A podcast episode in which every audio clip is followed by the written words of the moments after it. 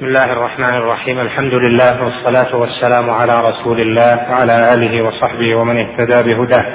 معنا الحديث الخامس والثلاثون من الأربعين النووية. اقرأ. بسم الله الرحمن الرحيم. الحمد لله رب العالمين. والصلاة والسلام على أشرف الأنبياء والمرسلين نبينا محمد وعلى آله وصحبه أجمعين. قال المصنف رحمه الله تعالى وعن أبي هريرة رضي الله عنه قال قال رسول الله صلى الله عليه وسلم لا تحاسدوا ولا تناجشوا ولا تباغضوا ولا تدابروا ولا يبع بعضكم على بيع بعض. وكونوا عباد الله إخوانا. المسلم أخو المسلم لا يظلمه ولا يخذله ولا يكذبه ولا يحقره. التقوى ها هنا ويشير إلى صدره ثلاث مرات. بحسب امرئ من الشر أن يحقر أخاه المسلم. كل المسلم على المسلم حرام. دمه وماله وعرضه رواه مسلم. هذا الحديث أصل في حق المسلم على المسلم وفيما ينبغي أن يكون بين المسلمين من أنواع التعامل. قال فيه عليه الصلاة والسلام لا تحاسدوا ولا تناجشوا ولا تباغضوا ولا تدابروا الحديث. قوله لا تحاسدوا ولا تناجشوا إلى آخره هذا نهي وكما هو معلوم أن النهي يفيد التحريم في مثل هذا. فقوله عليه الصلاة والسلام لا تحاسدوا يعني أن الحسد محرم. وقد جاءت أحاديث كثيرة فيها بيان تحريم الحسد وأنه يأكل الحسنات. كما يأكل كما تأكل النار الحطب. وكذلك التناجش محرم وقد نهى النبي صلى الله عليه وسلم عن النجش في غير ما حديث. عن النجش وعن النجش في غير ما حديث. وكذلك التباغض والتدابر وأشباه هذا مما يزيل المحبة أو يزيل الإلفة بين المسلمين فإنه ممنوع منع تحريم. قوله عليه الصلاة والسلام لا تحاسدوا. الحسد فسر بعدة تفسيرات ومنها أن الحسد تمني زوال النعمة عن الغير. وأيضا من الحسد أن يعتقد أن هذا الذي أنعم الله عليه ليس بأهل لهذه النعمة ولا يستحق فضل الله جل وعلا. ولهذا فحقيقة الحسد اعتراض على قضاء الله جل وعلا وعلى قدره ونعمته. فلهذا كان الحسد يأكل الحسنات كما تأكل النار الحطب. فليس الحسد مقتصرا على أنه يأثم به صاحبه فقط بل يذهب بعض حسنات صاحبه لأنه ينطوي على اعتقاد خبيث وعلى ظن سوء بالله جل وعلا حيث قام في قلبه أن هذا ليس بأهل لفضل الله جل وعلا ونعمته. انتهى الوجه الأول. لفضل الله جل وعلا ونعمته.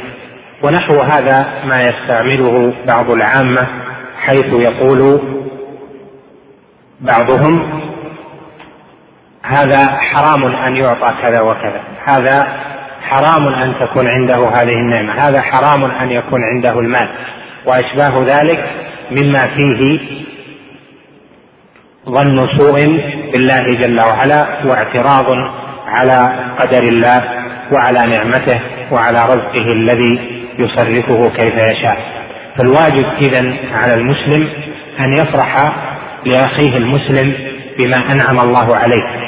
وقد مر معنا في الحديث لا يؤمن أحدكم حتى يحب لأخيه ما يحب لنفسه والحسد بضد ذلك فإن الحاسد لا يحب لأخيه ما يحب لنفسه بل إما أن يتمنى زوال النعمة عن أخيه أو أنه يعتقد ويظن أن أخاه ليس بأهل لما أعطاه الله جل وعلا.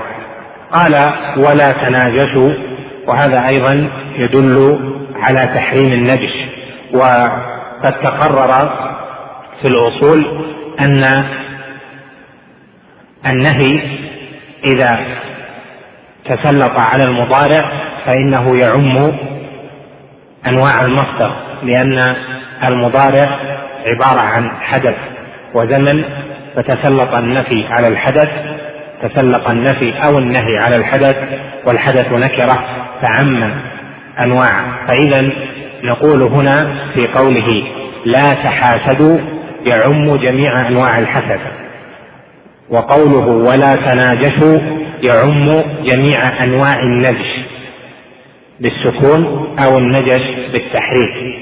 والنجش أو النجش فسر بعدة تفسيرات وأعمها التفسير اللغوي وهو أن النجش أن يسعى في إبطال الشيء بمكر واحتيال وخديعة أو هو السعي بالمكر والخداع والحيلة. وهذا عام يشمل جميع أنواع التعامل مع المسلمين. فإذا قوله ولا تناجشوا أي لا يسعى بعضكم مع بعض بالخداع والحيلة والمواربة وأشباه ذلك من الصفات المذمومة. ويدخل في هذا النجس الخاص وهو المستعمل في البيع بأن يزيد في السلعة من لا يرغب في شرائها لأن هذا سعي في ازدياد السعر بمكر وحيلة وخداع فهو سمي سمي ذلك بالنجش أو النجش لأنه فيه المكر والخداع والحيلة. فيمنع ويحرم ويحرم أن يسعى المسلم مع إخوانه المسلمين بالحيلة والخداع والمكر بأي نوع بل المسلم مع إخوانه يسير على نية طيبة وعلى أن يحب لهم ما يحب لنفسه وأن لا يخدعهم ولا يغرر بهم بل يكون معهم كما ينبغي أو كما يحب أن يكونوا معه. وزيادة المرض في السعر وهو لا يريد الشراء حين الصوم على السلعة هذا من أنواع الحيلة والخداع ولهذا فهو منهي عنه ومحرم يأثم به صاحبه إثم المحرمات. قال ولا تباغضوا. والتباغض هنا أيضا عام في كل ما يكون سببا لحدوث البغضاء من الأقوال والأعمال.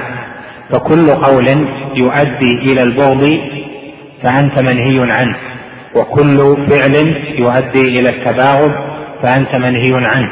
فالمؤمن مأمور بأن يسعى بما فيه المحبة بين إخوانه المؤمنين وأما ما فيه التباغض فهو حرام أن يسعى فيه بقوله أو قلمه أو كلام أو عمله أو تصرفاته إشارته أو لحظه حتى إن الرجل لا ينبغي له أن يبغض بل لا يسوغ له أن يبغض أي مسلم. كان لأنه قد أحبه لما معه من الإسلام والتوحيد فهو هذا يجبر غيره وإن أبغضه. بغضا دينيا فهذا لا حرج. ولكن البغض الدنيوي هو الذي نهي عنه هنا. فسبب البغض إذا كان دينيا مشروعا فهذا مطلوب ولا بأس به. لكن بالنسبة للمسلم فإنه لا يبغض بالجملة بل يجتمع في حق المؤمن أو في حق المسلم ما يكون معه الحب له وهو ما معه من الإيمان والتوحيد والطاعة وما يكون معه البغض له وهو ما قد يكون يقترفه من الإثم والعصيان. فإذا في المؤمن والمسلم يجتمع الموجبان في الدين الحب والبغض. والنبي صلى الله عليه وسلم هنا قال لا تباغضوا قال العلماء هذا في السعي فيما فيه التباغض في أمر الدنيا. أما إذا كان لأمر شرعي وديني فإن هذا مطلوب ولا يدخل في هذا النهي. والسعي في البغضاء بأنواع كثيرة وحتى الرجل مع أهله ينبغي له أن يسعى فيما فيه المودة والمحبة وألا يبغض وإذا حصلت البغضاء فإنه ينظر كما قال النبي صلى الله عليه وسلم لا يفرق مؤمن مؤمنة إن سخط منها خلقا رضي منها خلقا آخر. يعني لا يبغض مؤمن مؤمنة. وهكذا قاعدة عامة أن المؤمن لا يسوغ له أن يبغض مؤمنا يعني بعامة بل ينظر إليه إن حصل في قلبه بغضاء فينظر إلى أخيه المؤمن وينظر ما معه من الخير والإيمان والطاعة فيعظم جانب طاعته لله على نصيب نفسه وحظ نفسه فيتنقلب البغضاء عنده هونا ما ولا يكون بغيضا له بغضا تاما أو ما يوجب المقاطعة أو المدابرة. قال بعدها عليه الصلاة والسلام ولا تدابروا يعني لا تسعوا في قول أو عمل تكونوا معه متقاطعين لأن التدابر أن يفترق الناس كل يولي الآخر دبره وهذا يعني القطيعة والهجران. وهجر المسلم وقطعه حرام إذا كان لأمر دنيوي. فالهجر ينقسم إلى قسمين هجر لأمر الدين وهذا له أحكامه المختصة وضابطها أنه يجوز هجر المسلم لأجل الدين إذا كان فيه مصلحة لذلك الهجر وهذا كما هجر النبي صلى الله عليه وسلم المخلفين الثلاثة في غزوة تبوك وأمثال ذلك. والقسم الثاني الهجر لغرض دنيوي أن يهجر المسلم أخاه لغرض له للدنيا لإيذاء آذاه أو لشيء وقع في قلبه عليه. فالهجر إذا كان للدنيا فللمسلم أن يهجر أخاه للدنيا إلى ثلاثة أيام. وما بعدها فحرام عليه أن يهجره. وقد ثبت عنه عليه الصلاة والسلام أنه قال لا يهجر مسلم أخاه فوق ثلاث. يلتقيان فيعرض هذا ويعرض هذا وخيرهما الذي يبدأ بالسلام. قال العلماء الهجران إلى ثلاث مأذون به في أمر الدنيا. يعني إذا كان لك هذا لحظ نفسك. أما هذا لحظ نفسك إلى ثلاثة أيام وما بعدها فحرام أن تهجر أخاك فوقها وخير الرجلين الذي يبدأ بالسلام. أما أمور الدين فهذه بحسب المصلحة كما ذكرنا في القسم الأول قد يكون هجرانا إلى أسبوع أو إلى شهر أو يوم بحسب ما تقضي به مصلحة المهجور. قال ولا يبع بعضكم على بيع بعض. لا يبع بعضكم على بيع بعض. وهو مثلا أن يقول لمن أراد أن يشتري سلعة بعشرة أنا أعطيك مثلها بتسعة. أو لمن أراد أن يبيع سلعة بعشرة أنا أخذها منك بإحدى عشر. وأشباه ذلك يعني أنه يغريه بألا يشتري من أخيه أو أن يبيع عليه. ففي هاتين الصورتين حصل بيع على بيع المسلم. وهنا حرم النبي صلى الله عليه وسلم ذلك بقوله ولا يبع بعضكم على بيع بعض وهذا مشروط بأن الذي يعرض الشراء من هذا الذي يريد أن يبيع شيئا أو يعرض البيع لهذا الذي يريد أن يشتري شيئا بأكثر في الأول وأقل في الثاني. هذا مشروط بأنه لا لم بأنه حصل بين الأول ومن يريد أن يبيعه أو أن يشتري منه انفصال وتراضي.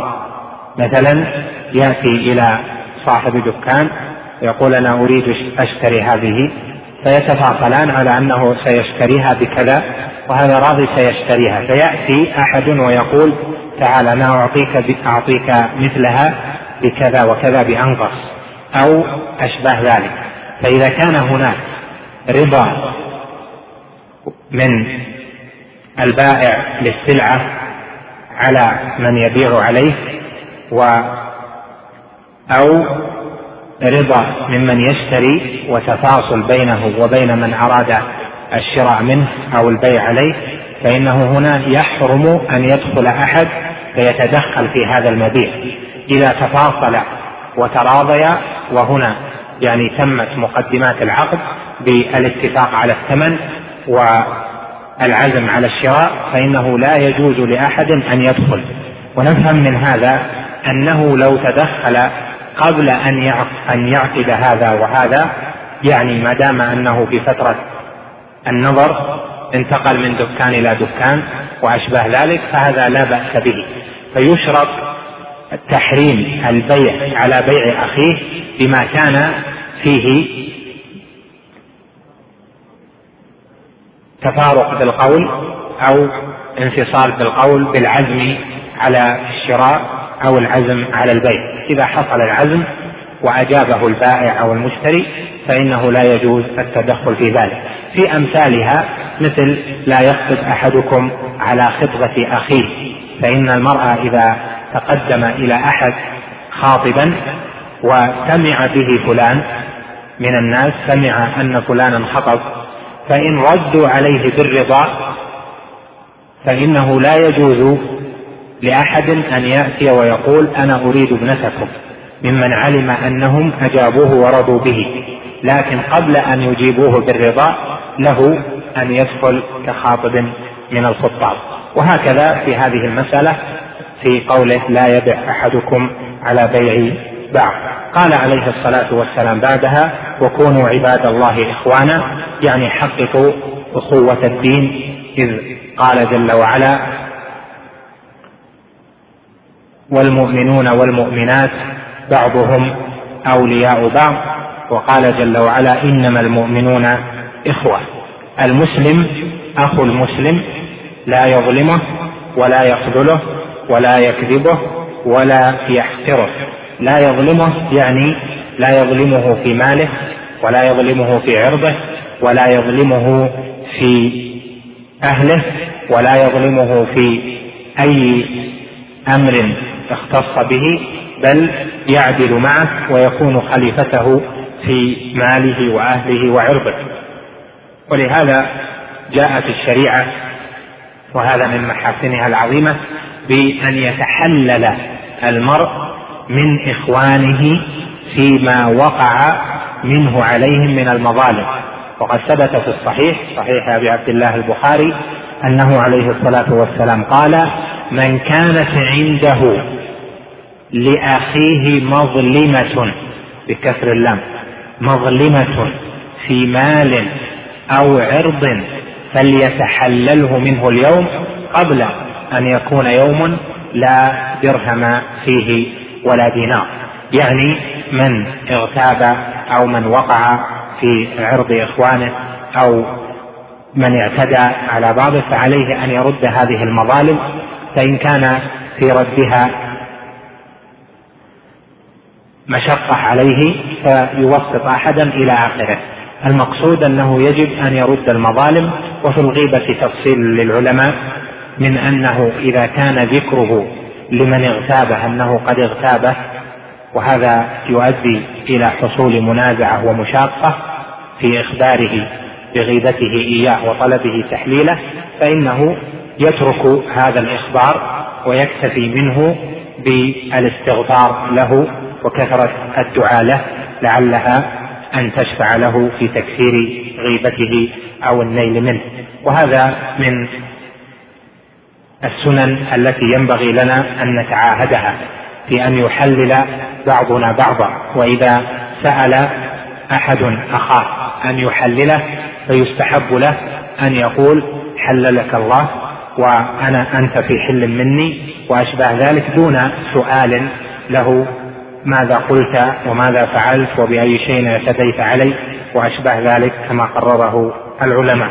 قال ولا يخذله لا يخذله الخذلان ترك الإعانة والنصرة. والمسلم ولي المسلم يعني محب له يعني أن المسلم محب للمسلم ناصر له. وخذل المسلم للمسلم وخذلانه له ينافي عقد الموالاة الذي بينهما. ولهذا تضمن عقد الموالاة في قوله والمؤمنون والمؤمنات بعضهم أولياء بعض أن خذل المسلم للمسلم لا يجوز إذا كان في مقدرته أن يعينه وأن ينصره ولو بالدعاء. قال ولا يكذبه. يعني لا يقول له أنت كاذب. وكلما أخبره بخبر قال هذا كاذب. وأنت كاذب لأن الأصل في المسلم أنه لا يكذب. وقد ثبت عنه عليه الصلاة والسلام أنه قيل له ايزني المؤمن؟ قال نعم. قال قيل له أيسرق المؤمن؟ قال نعم. قال أيكذب المؤمن؟ قال لا. لأن الكذب خصلة تستحكم من صاحبها وتستمر معه فيكون معه خصلة من خصال النفاق. وأما ما يقع من زنا الشهوة ومن سرقة الشهوة وأشباه ذلك فإنها عارض يعرض ويزول ويرتفع معه الإيمان حتى يكون فوق صاحبه كالظلة ثم إذا فارق المعصية عاد إليه. وأما الكذب فإنه إذا استمر بصاحبه فإنه يدل ويهدي إلى الفجور والفجور يهدي إلى النار.